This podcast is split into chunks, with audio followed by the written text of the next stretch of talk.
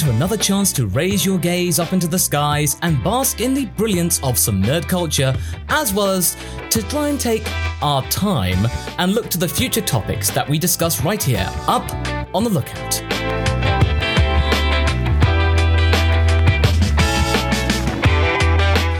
Lookout is the place to talk about Dragon Ball in a more relaxed setting, as well as getting to know some of the more nuanced and lesser known facets of the fandom and those involved in it in varying degrees. With me once again is my trusty fellow Haverock. Hello, I am the guy without the voice acting talent in that podcast. Also joining us today is another voice actor, as our guest is quite possibly one of the coolest Dragon Team members going, as well as a suave straw hat chef, and even had a brief spell as an ace attorney. Well, we have no objection to that. It can only be Eric Vale. Hello, Eric. Hello. Thanks for having me. That's absolutely not a problem, mate. How's everything been lately in this very uncertain time? Have you been able to like keep up with the voice acting roles currently in lockdown? Yes, yeah. Uh, we, uh, as far as uh, voicing anime goes, actually voicing everything. Um, right at the beginning of the lockdown, I've always had a setup at my home uh, to do a little bit of work, but I've never had to set up at my house to uh, facilitate uh, full studio style production. So back in March, right when um, I guess the world exploded, uh, was about the time that uh, I talked with a very trusty, actually Ian Sinclair and I uh, had a had an online meeting with a trusted audio engineer buddy of ours, and he pointed us in the right direction of how to set everything up. We set everything up, and now I have a studio in my office. So I get in there a few times a week and do all of my anime sessions for all of the shows that I'm working on right now. And it's a little bit of a beating because uh, I have all of the stuff here. So I am. Um, I'm engineering my whole session as well as acting in the session, and um, I wouldn't necessarily say self-directing, but the director has to trust me to uh, understand that I'm uh, fitting all the all the details, like fitting the flaps and making sure everything's tonally correct with what we're doing. So uh, it's it's rough, but man, we're we're making it. Yeah, no, absolutely. We've been talking to some of your fellow colleagues at Funimation, and you know, we've certainly heard that suddenly, instead of just rocking into the studio, just like running your mouth off and then going home again with a paycheck, it's basically you're having to like do multiple roles at once. So I think I've seen various screenshots on yeah various types of social media about like, oh, this is just one monitor with like eight different programs going on at the same time, and I'm imagining, oh my giddy aunt, that is very scary if one of those programs crash. Yeah, yeah. Well, that's why you know we it's it's okay. We um at least I run backup all the time. So um and there's multiple ways to connect. So uh, I I split everything into multiple screens on my desktop. Um, and depending on the show, I have two places in my office set up to record. I do a lot of the anime at my desk because that gives me the most room to do everything I need to do. And then some of it goes into the corner where it's a little uh, different kind of sound. And uh, oof. it's a whole lot harder than, like you say, just, hey, I'm going to show up to the studio, BS for a few minutes, and then hit the bricks. Yeah, of course. No, but it's it's been very great to see the actual industry adapt so quickly, and this is just like one facet. So we we've only just gotten started with you, Eric. So let's move on to the next session. With that, let's get started.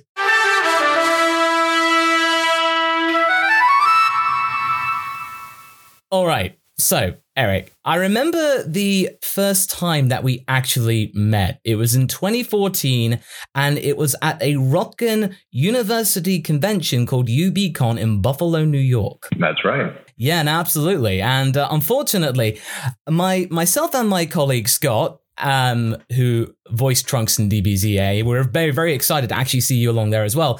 We basically had uh, a really unfortunate situation with United, meaning that our colleague Nick wasn't able to join us. So we were kind of not sure what to do. And bless the cotton socks of Scott, he was incredibly nervous to meet you. But I remember just not worrying at all, and my my suspicions were confirmed by you were just being absolutely really accommodating. And within seven seconds of Scott saying hello to you, you invited us out to drinks later that day. yeah, that's right. We went out to uh, uh, uh, it was new at the time, but this place called Brick House. Yeah, I remember that. Yeah, yeah, and uh, we uh, we had our first taste of zombies there. Oh yeah, surprisingly good drink because I, I actually, truth be told, I'd only just started drinking about like a few months prior to that. So I was relatively new because my now wife got me into drinking Pimm's. It just shows how middle class I am already. but essentially, I, so I went from that to that. And it was like one of those first instances I, that as soon as that touched my lips, yeah, I know where that's going. Okay. all right. uh, so yeah, we felt the effects of that for the rest of the evening. But I know that you had to go off to prepare for your 18 plus panel. And uh, we've been doing 18 plus panels for a very long time. Uh, but when Scott and I, because we didn't want to make a fuss, we just we tucked ourselves into the back of the auditorium, and the angle that you took was very real. So it was almost like, okay, you're all over 18. Let's just talk. Let's just have a conversation. Something that we can just be a bit more grown up about. So going into those types of panels, which we really absolutely dig. And we actually, when we did our one the next night, we actually took um, inspiration from yours. So, what made you decide to actually take a different stance with that type of panel?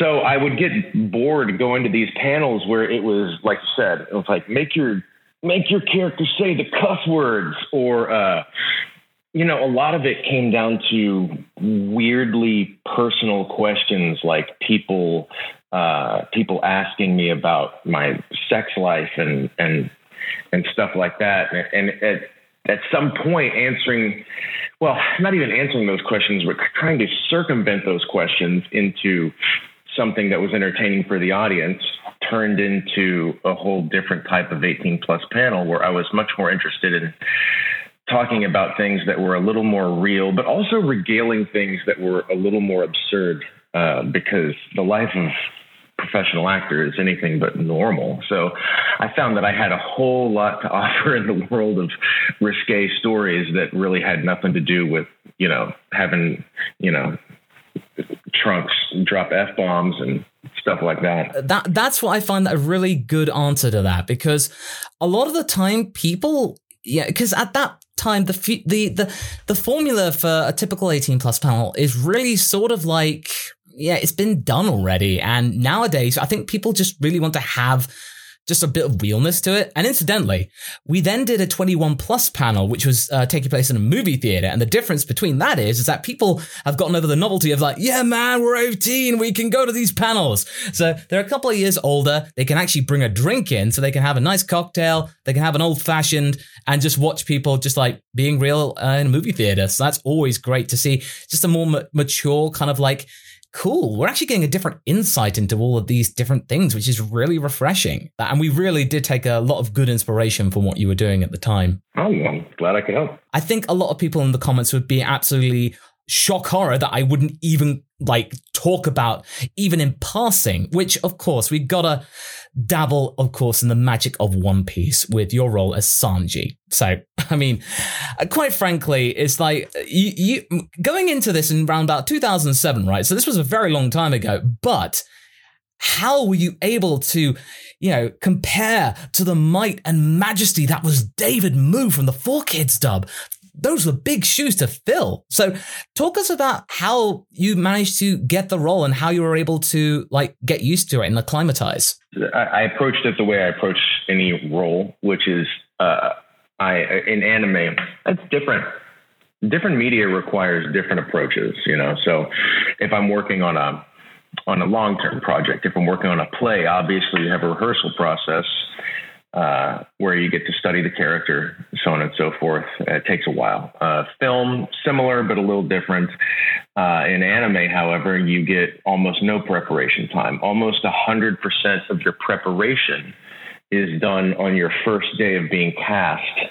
And that's why you got to lean on the director a lot. So, um, I don't, uh, you know, I take my job as an actor very seriously, but I don't do a whole lot of research into the fandom of a lot of this stuff. So to be completely honest, I didn't know how uh, maligned the voice of Sanji in the Four Kids dub was when I got cast in the role. It wasn't until afterwards that I had heard uh, all of the vitriol that people spit out about it.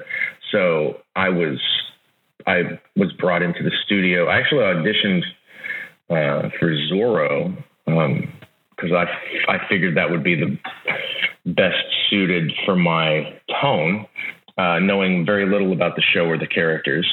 Uh, Zoro was what I threw my hat in the ring on, and uh, Sabat, Chris Sabat, did uh, he laid down his audition for for Sanji, and then whatever happened in the casting process, they switched us, and we settled into those roles, I think, pretty well. So at the beginning, it was. Um, I remember Mike McFarland and I working on what the voice of Sanji would sound like, and uh, I had shown up to the studio not very professionally. One day, I uh, I basically I think it was my first day working on Trunks, and I ran into the studio.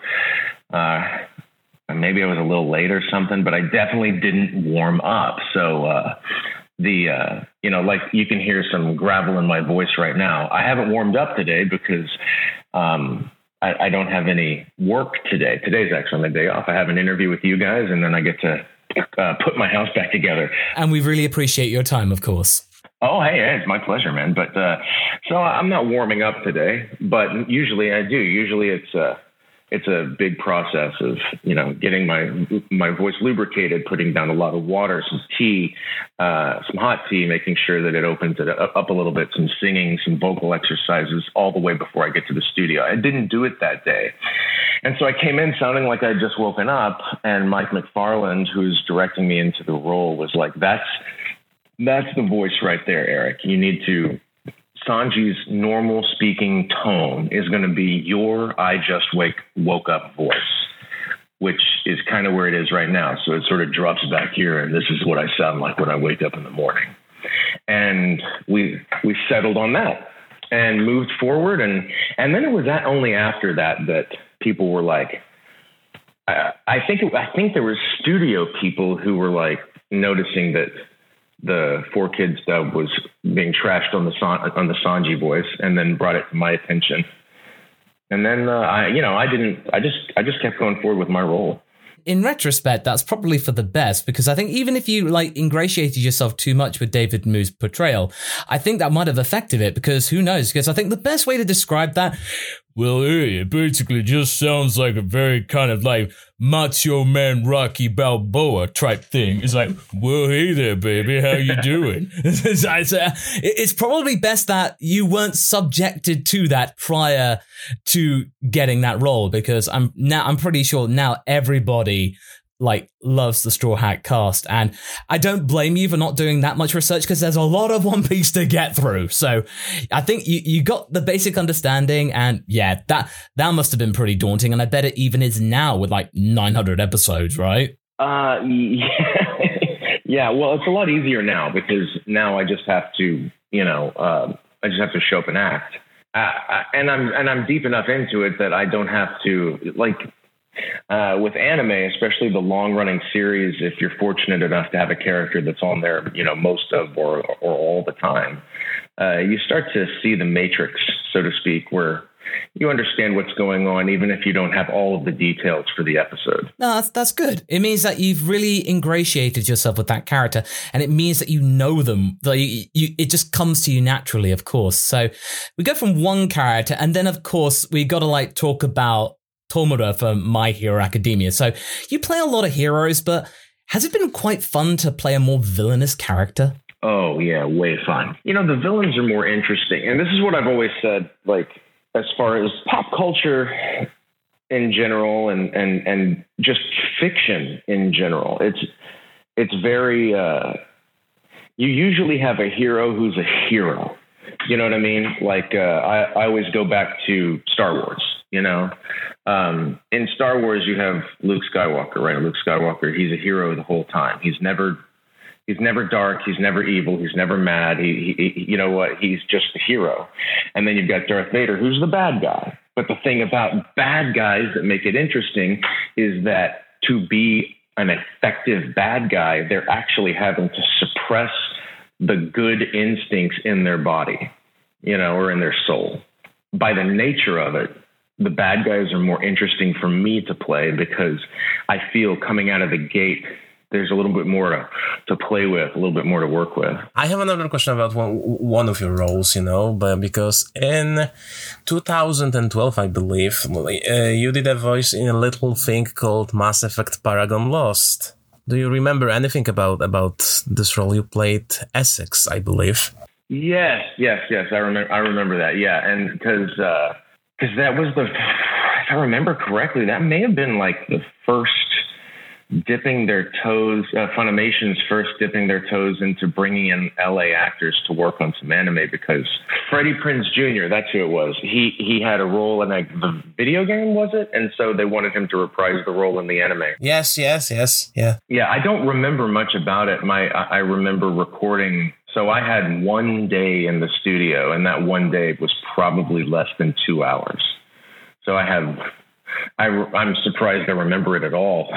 you know, that's the thing about anime. You, it's a deadline based business. You've got to get this stuff done and out. So there's not a lot of time to, uh, like you, we were talking about before. There's not a lot of time to research. There's not a lot of time to really lay everything out. You you have to just jump in there, get it done to the best of your ability, so that they can get it out. Yeah, yeah, like like it's understandable seeing how you know how many roles you played. I was just curious because like I I'm, a, I'm the fan of a franchise and I was curious how much like it's stuck. Thanks. Yeah, it was fun. I remember it being fun. Before we move on to the main topic, of course, you know, with this yeah, Dragon Ball theme podcast, I still remember to this day. I think one of the roles I've enjoyed the most from you was the fact of uh, Axis Powers Hetalia. Oh. I mean, the fact is though, you play America and Canada, and I just love the polar bears who just go like who are you?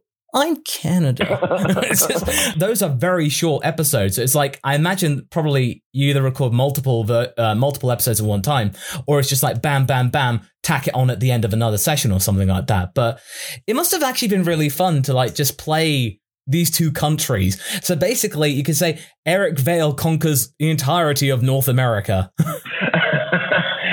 well, you know, I, I I had a I had a blast playing it. It was. It, America uh, and and Canada. That is some of the most fun voice acting that I've done. There's a few roles that stand out to me as the time when I have had the most fun in the booth, and that would be Hetalia. Desert Punk was another one. And uh, Shigaraki in, in My Hero is another one too. Not to say that the other ones aren't fun, but those those rise to the top. And a lot of a lot of the thing about America was when I auditioned for the role, uh, I, you know, they were trying to cast all of these different roles with all these different dialects. And I came in, and if I remember correctly, the, the director said to me at the time, I, was like, I don't know what to audition for. I don't. I, I was like, I can do a, I can do a, a French dialect because I had trained for that back uh, in college in a play, and that kind of just sort of stuck in my head. And then I can do, you know, serviceable British dialect, you know, for for some things, but they didn't. They wanted it to be as authentic as possible. So he's like, "Well, why don't you just audition for America?" He's like, "That's what you were like anyway." I was like, "Well." What do you mean by that? He's like, he's like, the character is like you. He goes, just be and sort of a an elevated version of yourself. I was like, all right, I'll give it a shot. And I laid down the audition for America, and I was in a couple of days later recording America and Canada. And so, yeah, that's the thing about America. That character is surprisingly close to me as a person. So it was a lot of fun to play. But I really didn't know that I even had the role until we were done with season one because they cast Todd Haberkorn as, as Italy, and they cast me as America and Canada. And those were the grounding roles that they were going to build the rest of the cast around. So I would be recording all these episodes for season one while not knowing if I was going to have that role come a few weeks. And uh, then when we they cast all of the other roles around Todd and I, and then uh, at the end of it, they were like, "Yeah, it works. You get to keep the role." So that was really nice. Hey, that's great. That, that's that's really cool. So yeah, it's been really good to kind of like talk about the different insights in some of your other main roles. But okay, we've now got to talk about the absolute big one. So let's head over to the main topic.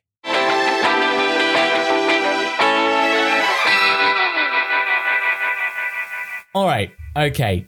Trunks, quite clearly one of your earliest roles, if not one of your first major roles. And I've been doing some research basically, and I think before Trunks, I'm I right in thinking that you used to deliver pizza, right? Oh yeah, yeah, yeah. Not before Trunks, during. Just to kind of bring the two together, what might Trunks's favorite pizza topping be? Based on what I know, Trunks's favorite pizza top, I I don't know why, but I get the feeling he would be a vegetarian pizza lover.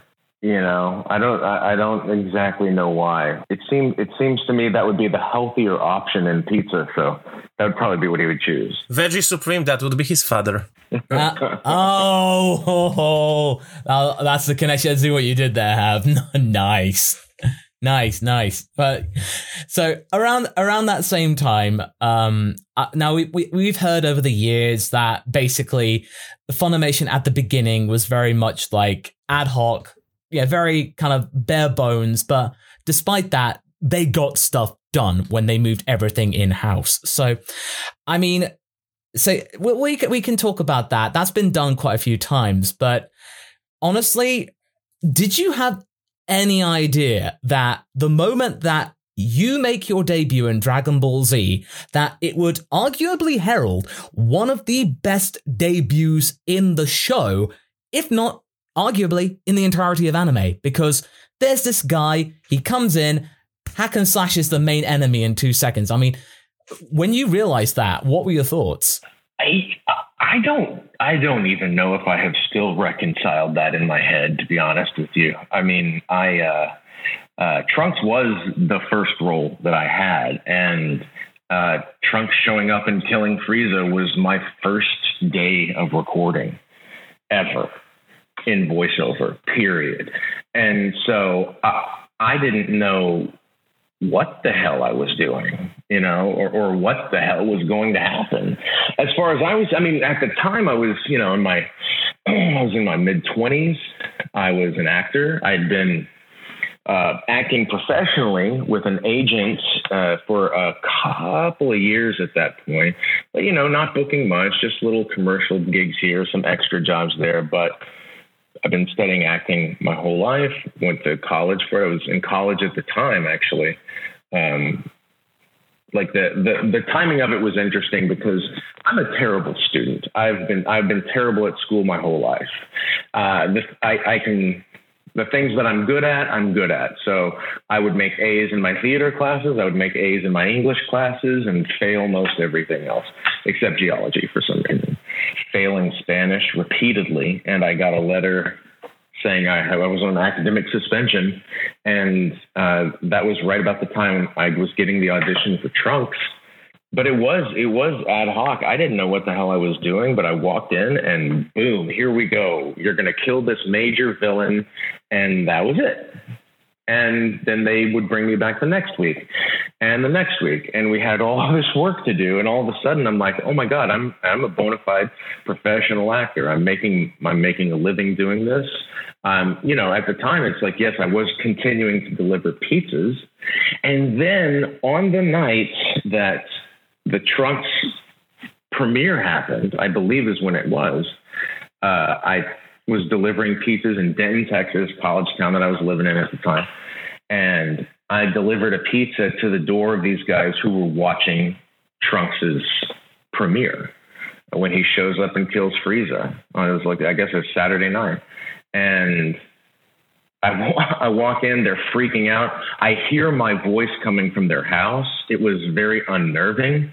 And they paid for their pizza and rushed me off their doorstep so they could get back to watching Trunks kick ass on TV. And they were all confused. Oh my God, who's this guy? What's going on? And at that point, I'm like, I think I need to stop delivering pizzas. unfortunately, the original um, cut of the of Dragon of Dragon Ball Z in America had the Bruce Faulconer soundtrack. But have you heard the original like theme for Trunks, Battle Power Unlimited?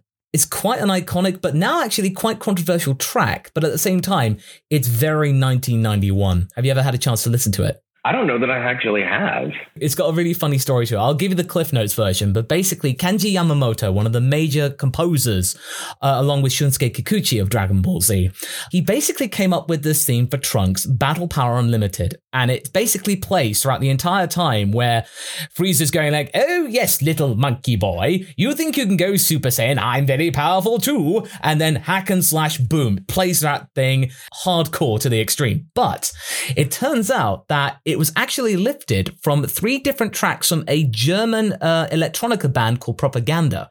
And it all has this um, theme to it, but you can hear that that da da da da da da da da da da da that whole um, story with you know people being absolutely blown away while you were delivering pizzas. I mean, and making that decision to go like right in time, obviously, as the voice would develop. I mean, did you feel like it naturally developed as you gained more time in the booth? That like once you start voicing a lot, there's a lot of things that you learn along the way that you would have never considered if you had never voiced a character in a booth before. You know, um, as far as the character goes, I don't. Anime is a different beast. It's not up to me to uh, it's not up to me to make decisions about the character. The decisions about the character have been made for me. So it's up to me to facilitate the vision of that character as best I can to a certain audience. And in order to do that, sometimes I I feel like leaning on the tone of the Japanese track, or sometimes I try to shift away from it because it feels like to me uh, the audiences that I'm playing to really want the voice to match the animation that I'm seeing. And uh, so that's what I try to do as best I can. As far as the voice changing over time, I was reading something about this recently. Somebody had posted that, you know, my voice has uh, gotten worse as Trunks over the years or gotten better as Trunks over the years, depending on who you're talking to. And somebody put out some video where they compared my voice from original DBZ to Super. And they're like, it changed. You know, how the hell could he do this? That's not how the hell could he do that? That's 20 years of getting older you know that's that's called life and age and with life and experience comes changes and one of those changes is my voice is just tonally different now than it was a long time ago. And everyone's like, oh, it's because you screamed yourself to death. No, it's it's just because I'm middle aged. You know, I'm I'm 46 years old, so things are different now.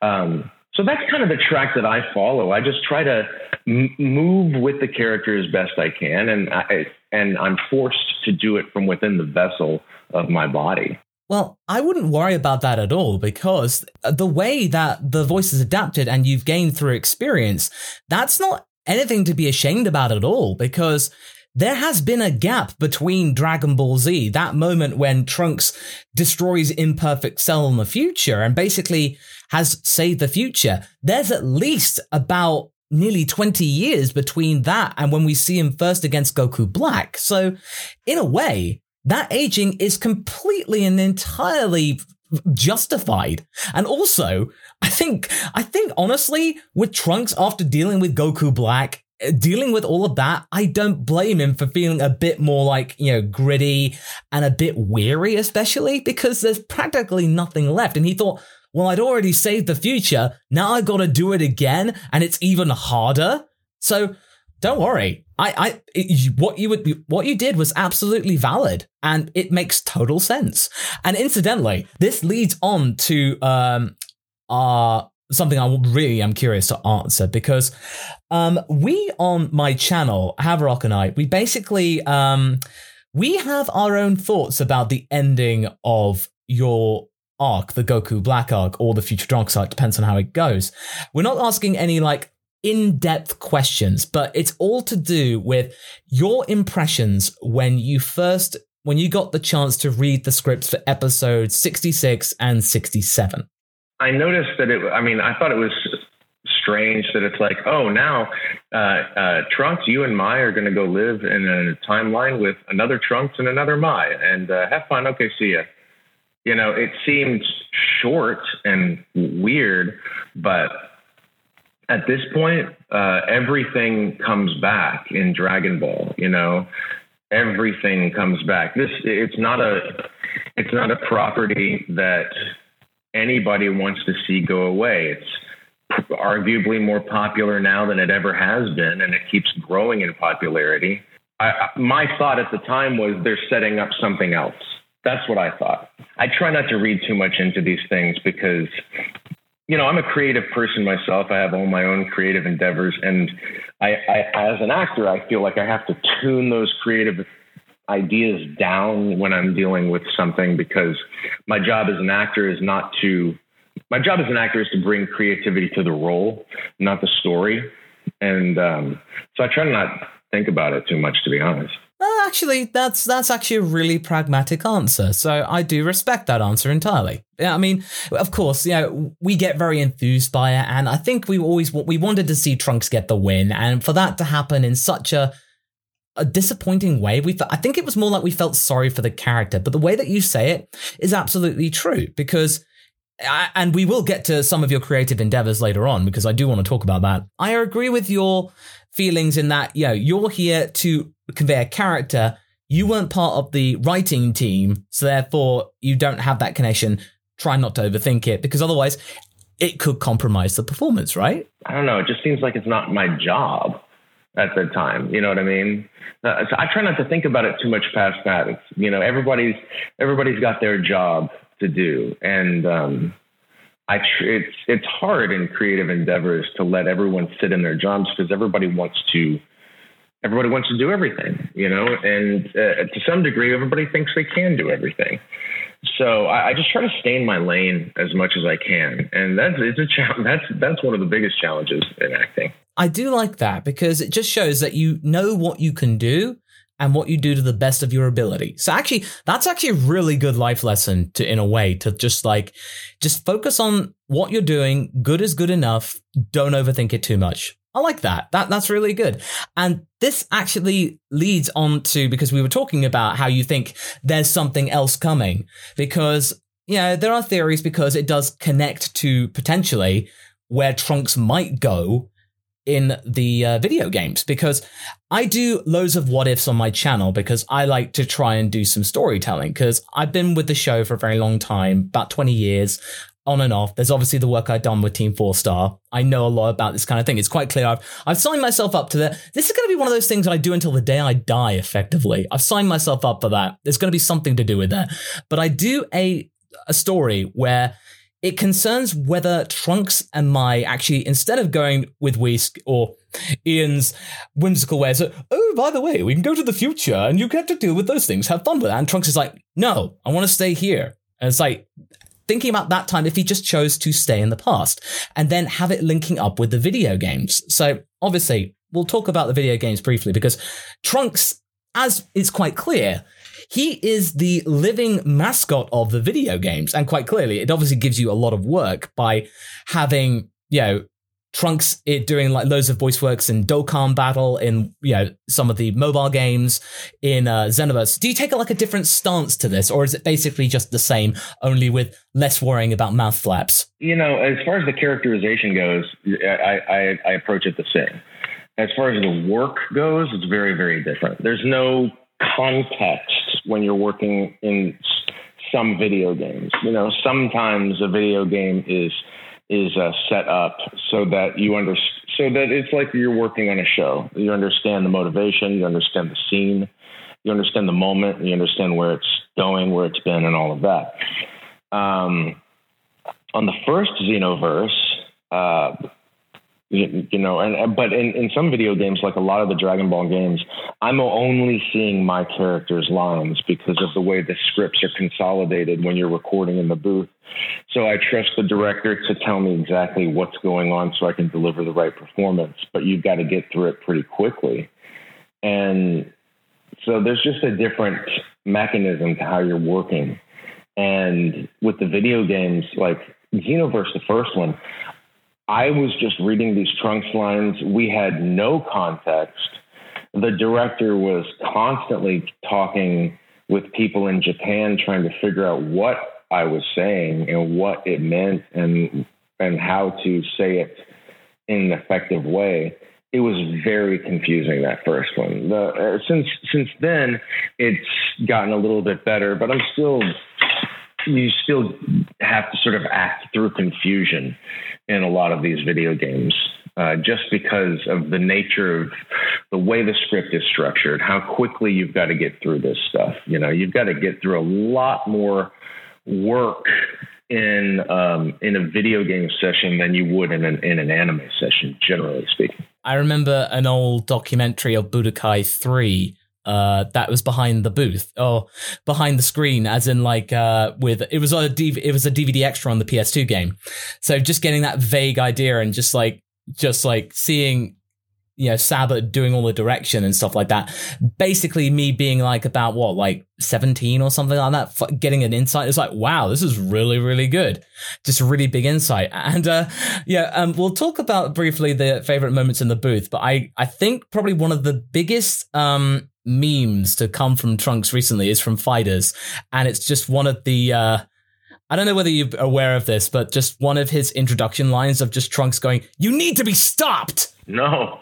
Oh no! Oh wow! People love that line. That in yeah. itself is just that it's an innocuous line, and it's something Trunks would totally say, but it's basically become uh, one of his like uh, catchphrases. That's just a little kind of salvo there at conventions, if you're like aware, or if you get like anything like that. Oh, right on. I want to just ask, what has been some of the favorite times in the booth uh, with either with Trunks or on your time in Dragon Ball? I really enjoyed working on Super um, because I ended up working. Uh, the director is uh, Rawly Pickens, who is uh, he's an engineer or has been an engineer now now director and a very good friend of mine. He actually lives like three streets away from me. It was nice to go into the booth and work with him. He knows how I work.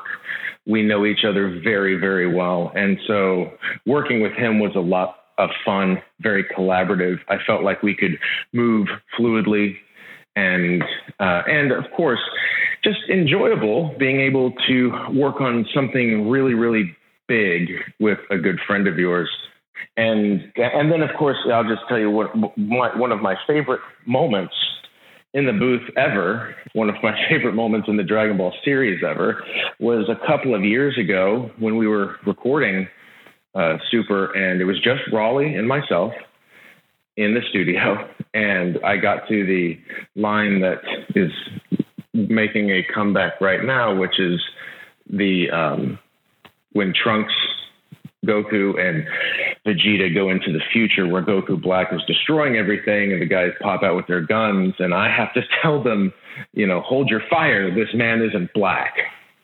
Right? And and that was the way the line was written. And the way that I work in the booth is I read my first takes cold. I don't read ahead in the lines. I'd never seen that line before we recorded it, and the second the line came out of my mouth, my jaw hit the floor, Rawly's jaw hit the floor, and we stopped for a minute. We're like, no, like there's no way they couldn't have not thought about that. Well, me, I, I had a I, I, was we had to have a conversation about it, you know, and he's like, we need to change the line. And I'm like, no, we're not changing this line. This is the way the line was written. It's the way that it's meant because this is our chance to do something important inside of the parameters we have in anime. And when we were recording this, um, was it two years ago, three years ago? I forget, but um, we were recording it. It was right about the time uh, another Black Lives Matter protest because of another black man who was murdered by police were dying. Those those those uh, those protests at the time were fading away because at that time, it wasn't taken as seriously as it is now. And Rawly and I both agreed that it's a very profoundly important topic. And given the time that we were recording this and the time that it was actually going to be released, by the time it came out, the Black Lives Matter protests at that time we knew would have faded away because that was the pattern that we had been seeing. And we're like, this is going to be something that A will be obviously funny because it's taken out of context, but also a socially aware comment that means something to people. And it felt important because it would bring back some awareness to a subject that's really important to us. So we kept it in as written. And that's exactly what happened when it came out. Everyone was like, whoa. And then they had discussions about it and it felt important. And now, given the good movement that's happening now with Black Lives Matter, it's it's come back again. And uh, and people people are weird because there's a whole lot of people thinking, oh, this comment didn't age well. And it's like, no, we were having Black Lives Matter protests years ago as well. You know, it's it's the same thing. That's part of the problem is that these things don't change, and we need to be part of the change. And it was this little thing that I felt I could do to help that. It definitely like had a, that hammer blow effect. I think that you were going for, and again, it was out of pure happenstance. So it was just like purely by chance, and you seized the moment. So okay, no, I I absolutely see you there. So that's actually it, that's it's all very well and good in the favorite moment say oh this is just a funny line but you're now just thinking well wait a minute that this is something to seize so that's a really different answer i like that nice and it's really interesting to know the context behind this because like like i won't lie it was it was curious to a lot of people, like what was the thought process about you guys letting this go through, right? A lot of the audiences had the, feel, the very similar feeling to, uh, you know, to, to, to you guys, wait, uh, with the writers, right? So we, uh, we as the audiences who have had very similar feelings after watching it. Yeah. Yeah, yeah bravo, we say, absolutely.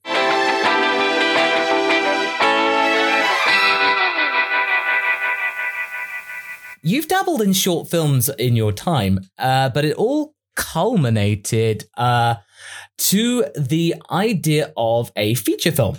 And it's all to do with On a Plane. And the movie is called Chariot. And for those of you who don't know what it is, I'll just give you the brief sum- uh, synopsis from IMDb. Seven strangers find themselves unwitting participants in a US government evacuation program gone horribly wrong. And those three words, gone horribly wrong. I'm thinking, okay, I'm sold. So th- I saw the trailer and the trailer's available on YouTube and it it's actually really good. And seeing Ian's smug face in there, it's absolutely priceless. And obviously making quips, it just seems it, it, it looks like it's it looks like a lot of fun. Despite I mean, yeah, it's a it's quite a very harrowing scenario, but at the same time, it looks like okay, this looks like a good time. So tell me, uh, you, you were the writer and producer on it at the very least. So how did you make that jump to a feature length piece? Movies in general are, are my first love. Always, always have been. You know, that's why I started acting was because of my love of movies. I grew up in a small town in Texas, and there wasn't much to do except go to the movies. So that's what I did, and it's what I always wanted to do. And I, yeah, I've, I've made some short films and that feature film. I've written a, a lot of feature films. I've sold some. Hard, you know, none of them have ever been made. But um, uh, what ended up happening is a, a, friend of mine who's a television director here in Dallas. Um, there's a studio, and, and he's the one who's worked with me on all my short films. He cast me in his first feature film back in the 90s called Hall of Mirrors. And uh, that's where we got to become very, very good friends. We're still to this day very, very close friends. Talked to him just a couple days ago. And um, he was working on this you know, at his studio where he, he works on a lot of television programs for Reelz Network. Uh, he directs shows like Murder Made Me Famous and stuff like that. And he wanted to do a narrative. He wanted to do an actual feature film because just to change it up. So he he called me up one day and he goes, "Hey Eric, they just parked a 727 fuselage on the studio lot and it's going to be here for a year. So if you want to make a movie that takes place entirely inside of a plane, write it and we'll shoot it." It's like, "Oh, okay." So I spent six months writing the screenplay, and um, and then once the screenplay was done, we raised some money on Indiegogo. We raised some money through independent investors, and then we shot the movie. And it was uh, uh, one of the best creative experiences of my life. I, I, I treasured it. Uh, the process after the film was made was nothing short of a nightmare. The film was stolen from us by a, a, distribution company that was not reputable. They stole 14 films, including one of mine, uh, Chariot as well, uh, from 14 different filmmakers, and then tried to sell them all, take the money, and run. And that's exactly what they did. It took me years of fighting them, tracking them down, hunting them down with a lawyer until we found the one responsible party. And we just, we went all the way up to everything except suing him to get our investors' money back. So I've never made a dime on the movie, and uh, and I have to go onto YouTube periodically and take down the pirated version that every time I find a pirated version of my movie on YouTube, uh, it's racked up millions of views, millions, and I have never been paid uh, uh, one dime for that thing. So it was really disheartening experience ultimately uh, to, to put so much passion and time and effort and money into something and then just get kicked in the teeth when it was over by bad people. And that's why since then I've I've I've like I'm I don't know that making movies independently is for me. I don't have I, I don't know if I have it in me to go through that over and over and over again. But uh, I do know the director posted uh, Chariot's uh, director's cut. Actually, we added a couple scenes back into the film um, on Vimeo for free. So you can go on Vimeo and watch the uh, licensed movie for free uh, right now, um, and um, it is a great film. I, I, really, really enjoy it. Particularly enjoy Ian Sinclair's performance because he said all he did was pretend to be me. oh man! Oh, that's that sounds like Ian. Yeah, no, we yeah. we had we had the delight of like spending some good time with Ian at an English convention last year, and he definitely has that enthusiasm for the role, and I can I can totally imagine it. And again, we can easily. uh include a link to the Vimeo version, the director's cut version in the show note, we can absolutely do that for you because I think it deserves to be seen. And it's it's really good when you you set your heart on something and you really just go for it. And in of itself, the trailer, the trailer's already got me hooked. And I'm like, you know, this should really be on Netflix because quite frankly, this would do pretty well. Well, you know, I I may I may go ahead and do something like that because at this point, what have we got to lose? You know, um, you know, but I, I, I, you know, it's it was it was a it was a struggle getting that thing done, man. It, that's no mean feat in of itself. I mean, that how many people can say they've made a feature length film and you know make it look like something that it looks really polished, and it is one of those types of situations that are gone horribly wrong. The worst case scenario will become a cult classic, you know, and people will demand you to do a sequel. Oh my god, yeah, I. oh, sequel. Uh, I want to ask you, what kind of writer are you? Are you a meticulous planner or are you writing on the fly? I'm working on this story right now. I've been working on it for about two years. And then over the past two weeks, for whatever reason, all the story pieces fell into place. And when that happens, that's usually when I start writing. So I take, you know, a little time every day and sit down and plan the whole thing out. And uh, yesterday, I have the entire introduction and how that's supposed to work, and the entire conclusion and how that plays out. And once I have those two things, then I can start writing. I understand the pain completely. Like um, when me and Lawrence write stuff for the channel, Lawrence is more more of an in a moment writing guy, and like I make plans for like six months in advance often. But when it comes to that the, the point, like you know, I I have the I have that problem of, uh, you know, I I have something planned and I. Uh, okay, that's that would be great, but I need to get to that point, and I and I have blocked because yeah, I have that great ending, but I need to write the middle. right? Yeah, the middle is uh, that's the fun part. For those of you who want to give Chariot a look, I'll be sure to find the Vimeo link and uh, include it in the show notes. So it just allows more people to actually see it and again gain a bit of a following. And hopefully, next time when conventions are able to get the go ahead again, you can get some more loving for Chariot. Yeah, thank you, man. That would be great. And all those sequel demands. Yeah, basically just Chariot to go by the alien thing, call it Chariots. Ah. Yeah. ah, but yeah, no, it all, all that remains for me to say is thank you so much, Eric, for joining us today. Oh, my pleasure, man. This is the time of the podcast that if there are any types of social medias or anything you'd like to uh, plug and fire away. Twitter is Eric Vale. Instagram is Eric Vale Rocks. And uh, so you can find me there.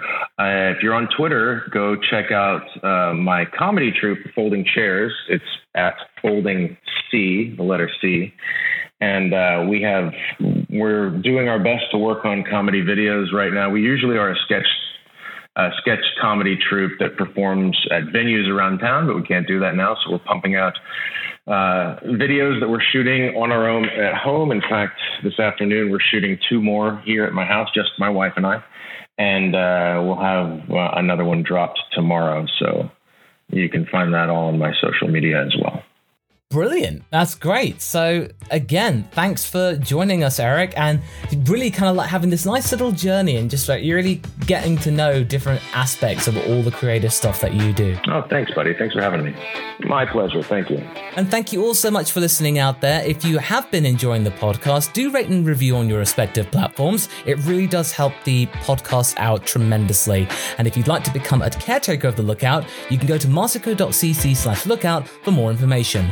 All that remains to be said is I hope you're all out there staying safe, staying well, and we shall hear from you next time. Ta